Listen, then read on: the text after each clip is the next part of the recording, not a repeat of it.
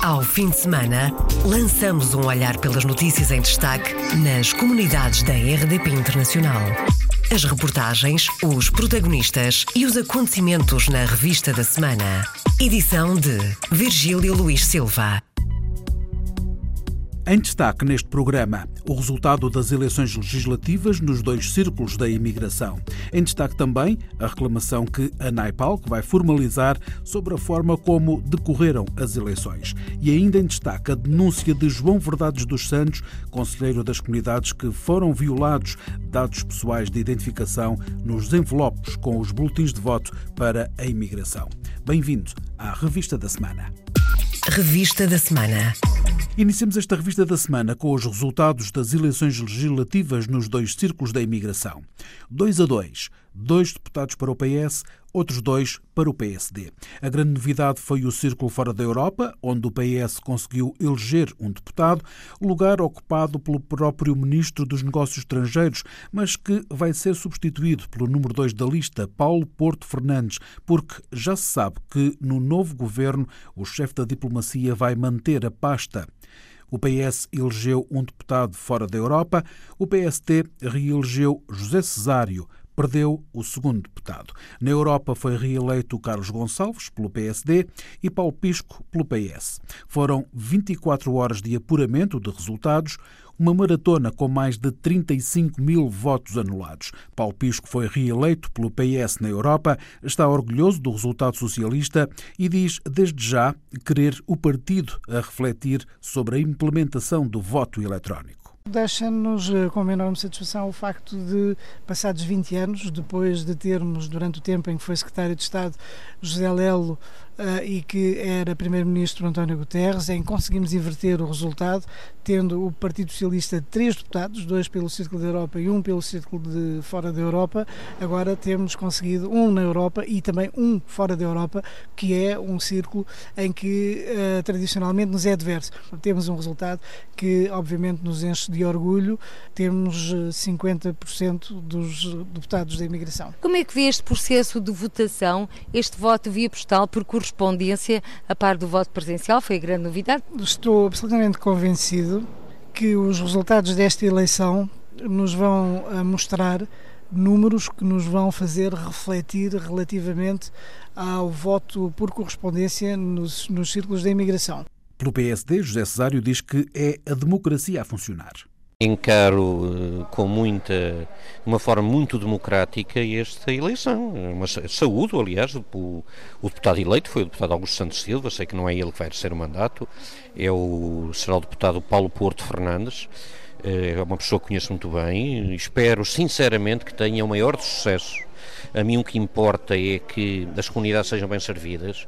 Eh, evidentemente que teria preferido que fosse com dois deputados do PST. A declaração de José Cesário, reeleito deputado do PSD pelo Círculo Fora da Europa. O PSD perdeu o segundo deputado neste círculo eleitoral. Paulo Porto Fernandes vai sentar-se no Parlamento, na bancada socialista, a representar os portugueses fora da Europa. Foi uma maratona essa, essa eleição e só ficamos sabendo do resultado nos últimos. No futebol, nós poderíamos dizer nos 49 de segundo tempo. E realmente para mim foi uma, uma honra ter, ter participado dessa lista do, do, do PS, sendo o segundo do ministro Santos Silva. O que é que leva para o Parlamento Português? Que ideias, que projetos? Já tem, tem um programa eleitoral do Partido Socialista, mas há alguma, alguma temática que lhe chama mais a atenção? Primeiro, a representatividade da comunidade portuguesa no mundo. Eu acho que isso é importante, ouvir a comunidade e procurar saber seus anseios e principalmente é, estudar o que, que a gente pode melhorar em termos de, de legislação para a diáspora portuguesa. Paulo Porto Fernandes vai assumir o lugar de deputado eleito pelo Círculo Fora da Europa pelo PS. Tem um consultório de advogados e consultadoria jurídica em São Paulo, no Brasil. No apuramento dos resultados dos votos pelos círculos eleitorais das comunidades, contaram-se mais de 35 mil votos nulos em 158 mil votos. João Tiago Machado, porta-voz da Comissão Nacional de Eleições, considera que o facto de esta ser a primeira eleição, depois das novas regras do recenseamento, em em que ficaram habilitados mais de um milhão de novos eleitores e representa uma estreia para muitos mais de 7.800 uh, fora da Europa e mais de 23 mil no circuito dentro da Europa.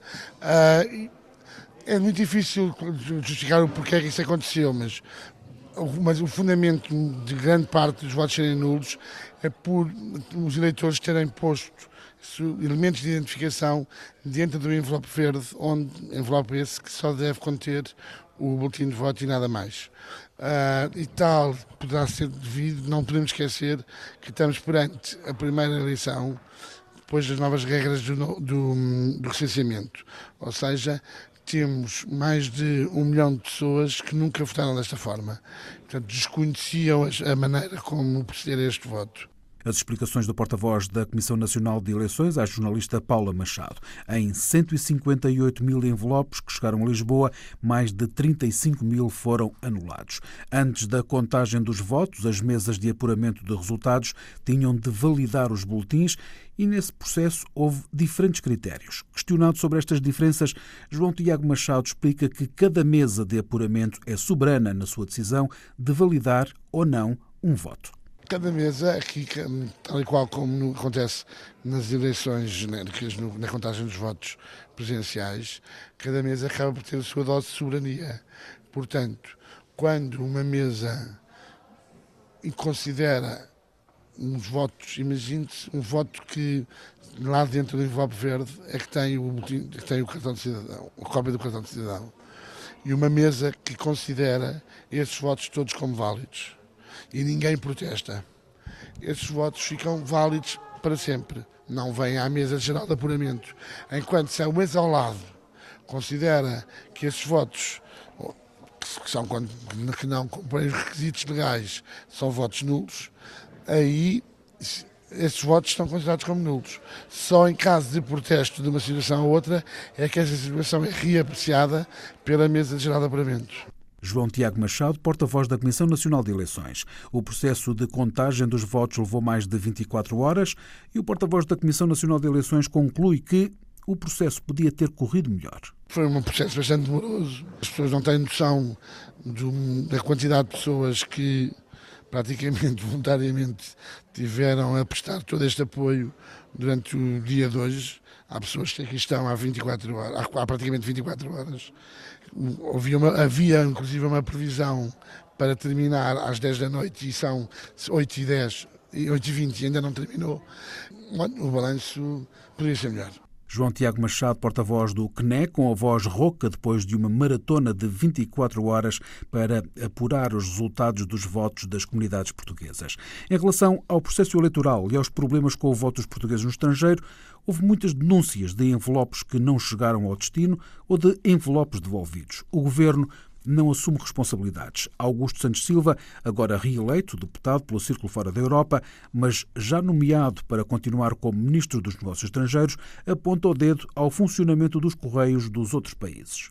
Os funcionários consulares portugueses e os funcionários da administração eleitoral portuguesa não mandam nas estações de correio do Brasil que começaram por dizer uma coisa que tinha escrito porte pago, não podia seguir porque não tinha selo. Não mandam naquelas estações de correio, mesmo da costa leste dos Estados Unidos, que disseram isto está escrito em francês, eu não compreendo francês, não posso considerar que isto tenha porte pago. E tivemos que intervir, e é isso que explica que nós tínhamos até ontem recebido cerca de 140 mil votos emitidos por correspondência, o que significa uma escala como nunca houve de participação de cidadãos portugueses residentes no estrangeiro. As explicações de Augusto Santos Silva, ministro dos Negócios Estrangeiros e eleito deputado pelo Círculo da Imigração fora da Europa. Uma vitória para o PS, que não conseguia nenhum mandato há 20 anos naquele círculo eleitoral. O PAN foi a terceira força política mais votada nos círculos da imigração. Os resultados das legislativas ficaram fechados na quinta-feira. O PS ganhou, o PSD ficou em segundo lugar, mas ganhou no círculo eleitoral fora da Europa. Os dois partidos elegeram dois deputados cada. O Partido Pessoas, Animais e Natureza cresceu em relação às eleições de 2015, passou de menos de 400 votos para mais de 7.500. Em quarto lugar ficou o Bloco de Esquerda, depois o CDS-PP e em sexto a coligação PCP PEV. Os nulos e a abstenção também ganharam. Números apresentados por Joaquim Morgado, secretário-geral adjunto da Administração Eleitoral do Ministério da Administração Interna. Os valores que nós temos de votação são de 10,79%, é muito próximo daquilo que nós tivemos em 2015. O universo de votação foi muito mais elevado, portanto teremos 158.252 pessoas que votaram, no universo de 1.466.754. Portanto, em termos de votos nulos, nós temos uma percentagem de 22,33%, uma percentagem elevada, que corresponde a 35.331 boletins de voto. A taxa de participação eleitoral foi de 10,7%. O PAN foi o terceiro partido mais votado nos dois círculos da imigração. A New York Portuguese American Leadership Conference, a NAIPAL, está a preparar uma reclamação formal para enviar ao governo sobre os problemas registados com o voto dos portugueses no estrangeiro. Situações relatadas à RDP Internacional por Isabel Coelho Marques, presidente da NAIPALC. Houve imensas queixas e nós fomos contactados diretamente por membros da nossa comunidade e não só da comunidade de Nova Iorque, mas também das diversas comunidades aqui nos Estados Unidos sobre as dificuldades que uh, tiveram. Houve muita gente que se queixou, não recebeu sequer o boletim de voto. E a outra situação mais caricata foi a situação de, do porte pago. As pessoas votavam, colocavam o envelope nos correios e vinha devolvido, passaram uns dias. E houve muitas pessoas que chegou a ser devolvida até duas vezes. Mas mas, entretanto, também houve outro problema. Por alguma razão, talvez porque o remetente e o destinatário ficava mais ou menos na mesma linha no envelope, os sistemas de, de, enviar as cartas que utilizam, os equipamentos que utilizam nos, nos, correios, devolvia também por essa razão. Portanto, passámos também a indicar às pessoas para colocar o to, para, e o from, para que isso ficasse legível e que pudesse ser detectado pelo próprios, pelos próprios equipamentos que utilizam. Face a estes problemas, a New York Portuguese American Leadership Conference está a preparar uma reclamação escrita para enviar ao Governo de Lisboa, mais concretamente ao Ministério da Administração Interna. Esta reclamação vamos a preparar e depois vai ser apresentada na nossa próxima reunião de liderança da NAIPOC, que vai ter lugar agora a meados do mês de outubro, e as associações que são membros da organização NAIPOC, que são 69 organizações membros, vão poder assinar essa reclamação. Mas, como eu digo, isto é uma reclamação construtiva. Os problemas que existiram, que decorreram, e que se possa, daqui até às próximas legislativas, tomar uh, posições e fazer trabalho de prevenir que este este tipo de situações volta a repetir. E vão enviar a quem? Em princípio será o Ministério da Administração Interna. Isabel Coelho Marques, presidente da NAIPALC. Do Luxemburgo chega uma denúncia de que foram violados dados pessoais de identificação nos envelopes com os boletins de voto para a imigração. O alerta é feito à RDP Internacional por João Verdades dos Santos, conselheiro das comunidades portuguesas. Ninguém deu conta da violação dos dados pessoais no próprio envelope subscrito com a indicação dos números do cartão do cidadão e do BI, visível para toda a gente, algo que o Estado e que a Secretaria-Geral do Ministério da Administração Interna deveriam ter tido em conta, porque, que eu saiba, o Regulamento Geral da Proteção de Dados também se aplica ao Estado português e, em particular, ao tratamento de dados que impliquem a análise do número de identificação pessoal que, que está explícito no cartão do cidadão a denúncia do Conselheiro das Comunidades Portuguesas no Luxemburgo. João Verdades conta na RDP Internacional como reparou no que chama de violação de dados. Estavam visíveis no envelope por debaixo do remetente, eu vi e tirei foto no meu, no envelope que enviei para Portugal, quando me apercebi que havia um, uma letra e uns números que eu reconhecia e fui ver ao cartão do cidadão e estava lá. Ora, eu aí eu digo, eu não dei autorização ao Estado para estar a divulgar a terceiros ou quem quer que seja, ou muito menos para tornar esse dado público. Atenção que eu aqui falo só em relação ao envelope. Não falo nem discuto a questão da introdução de uma cópia do cartão de cidadão dentro do subscrito. Isso ainda tolero. Agora, sou contra a má escolha e o mau tratamento que foi dado à indicação do número de identificação de que está no cartão de cidadão no, na frente do envelope subscrito que foi para Portugal. O conselheiro das comunidades portuguesas no Luxemburgo conclui que o processo eleitoral falhou junto dos portugueses residentes no estrangeiro. Todo este exercício que foi feito de cidadania falhou redondamente, muito por culpa de, das entidades públicas que tomam conta do processo eleitoral em Portugal. Declarações à RDP Internacional do Conselheiro das Comunidades no Luxemburgo. O Aliança quer a repetição das eleições nos círculos da Europa e fora da Europa. O partido, liderado por Pedro Santana Lopes, que não elegeu deputados, baseia o seu pedido no facto de casos concretos de portugueses no estrangeiro que não conseguiram votar porque não receberam o boletim de voto, de envelopes que foram enviados para a morada errada e, inclusive, de alguns portugueses que ainda estão a receber os boletins de voto. Tiago Sousa Dias, número 1 um do Aliança pelo Círculo Fora da Europa, explica a proposta de repetição de eleições que vai ser enviada a todos os partidos que apresentaram candidatos pelos dois círculos da imigração apenas nos círculos da imigração, que foi só aí que se verificou esse problema. Mas isto é uma responsabilidade de todos os partidos e, portanto, a nossa proposta, a proposta de, que a Comissão Executiva do Partido Aliança é que todos os partidos se entendam no sentido de repetir o ato eleitoral no Círculo da Europa e no Círculo fora da Europa e que seja introduzido já o voto eletrónico não presencial como forma de permitir que toda a gente vote. Repare, todos os portugueses podem tratar da sua situação fiscal, com as finanças, no site de, das finanças e é seguro. E, portanto, também tem que haver uma forma segura de eles poderem uh, votar online. Isso é uma solução que se consegue encontrar e nem sequer se pode colocar aqui a questão do tempo sem que esses quatro deputados eleitos por estes círculos tomem posse, porque já estamos a ver que o Sr. Presidente República já convidou o Sr. Primeiro-Ministro a formar governo. O Sr. Primeiro-Ministro ontem à noite já afirmou que tem uma solução de governo e, portanto, não está dependente da estabilidade uh, parlamentar e do governo, não está dependente destes quatro deputados. E, portanto, demora o tempo que demorar, nós temos é que cumprir a democracia e permitir que os portugueses lá fora votem. Tiago Sousa Dias, número 1 um da Aliança pelo Círculo Fora da Europa. O Aliança quer a repetição das eleições nos dois círculos eleitorais das comunidades portuguesas. O LIVRE quer abrir o inquérito urgente ao que se passou com os votos da imigração e por causa dos muitos erros e percalços do voto por correspondência. O LIVRE considera que os resultados eleitorais não refletem a vontade dos eleitores porque muitos votos não foram contabilizados. O partido critica também a apresentação do novo governo antes de serem conhecidos os resultados dos círculos da imigração e alega o partido que isto fomenta, junto dos portugueses no estrangeiro, o sentimento de que o seu voto não é relevante. Este ano há mais 600 alunos de português na rede de ensino do Instituto Camões em todo o mundo. São mais de 700 mil estudantes. 33 países têm o português nos currículos do ensino secundário. O México é o mais recente, revela na RDP Internacional Luís Faro Ramos.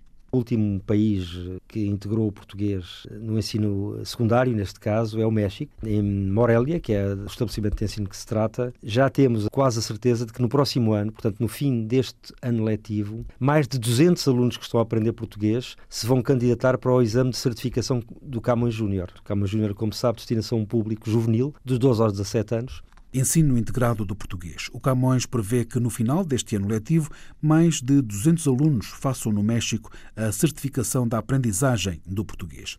Também na África do Sul e no Luxemburgo estão abertas até dia 25 as inscrições para as provas de certificação de língua portuguesa. Na África do Sul, o coordenador do ensino português, Carlos Gomes da Silva, espera mais alunos este ano a fazerem o exame. Talvez uma centena. Lançamos uh a circular na semana passada, as professores ainda estão a recolher. O ano passado tivemos à volta de 90.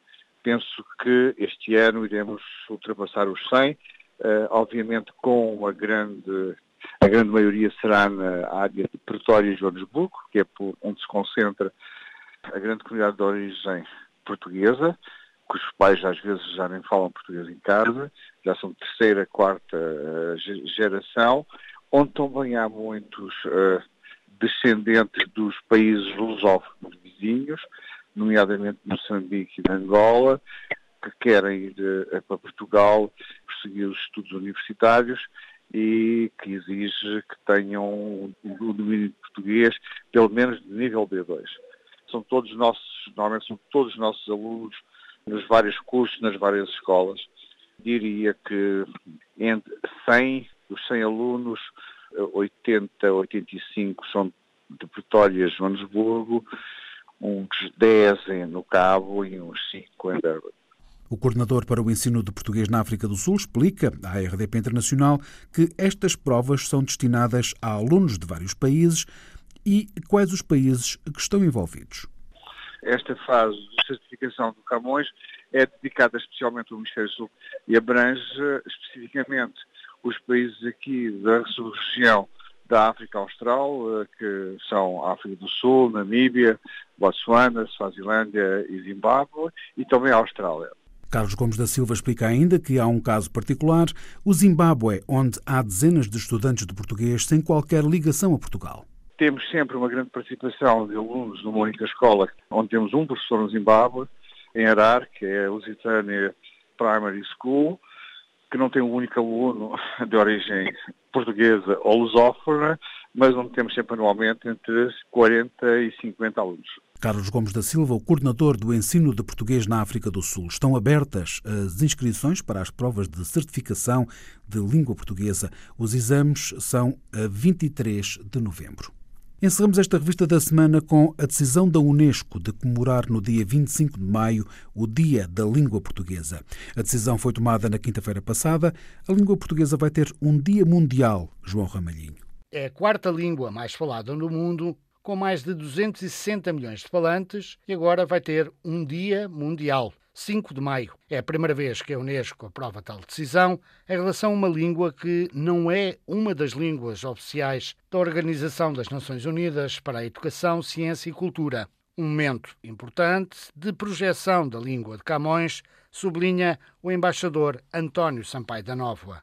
Enfim, é um gesto da Unesco, tomado aliás por unanimidade do seu Conselho Executivo, de reconhecimento da importância da língua portuguesa, da importância da sua projeção no mundo e, a, e, a, celebração deste Dia Mundial passa a ser agora um, um momento importante de projeção da, da, língua portuguesa no mundo. A prova de que o português tem cada vez mais importância. Não tem eh, consequências imediatas do ponto de vista eh, concreto ou material, mas tem uma dimensão eh, simbólica e de projeção e de visibilidade da língua portuguesa que é, que é extraordinariamente importante. O embaixador português António Sampaio da Nova espera agora poder avançar com várias propostas na Unesco, por exemplo, em matéria de ensino e formação de professores de português. Lançarmos também um conjunto de iniciativas, eh, nomeadamente na área da formação de professores, como dizia, eh, mas também noutras áreas de projeção da língua, tanto na sua dimensão do ensino, como na sua dimensão da criação,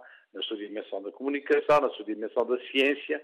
5 de maio, Dia Mundial da Língua Portuguesa, mais um passo para o reconhecimento do português como língua de cooperação internacional. O Dia Mundial da Língua Portuguesa vai ser celebrado todos os anos a 5 de maio, como já acontece na CPLP. Fechamos assim esta revista da semana. Ao fim de semana, lançamos um olhar pelas notícias em destaque nas comunidades da RDP Internacional. As reportagens, os protagonistas e os acontecimentos na revista da semana. Edição de Virgílio Luís Silva.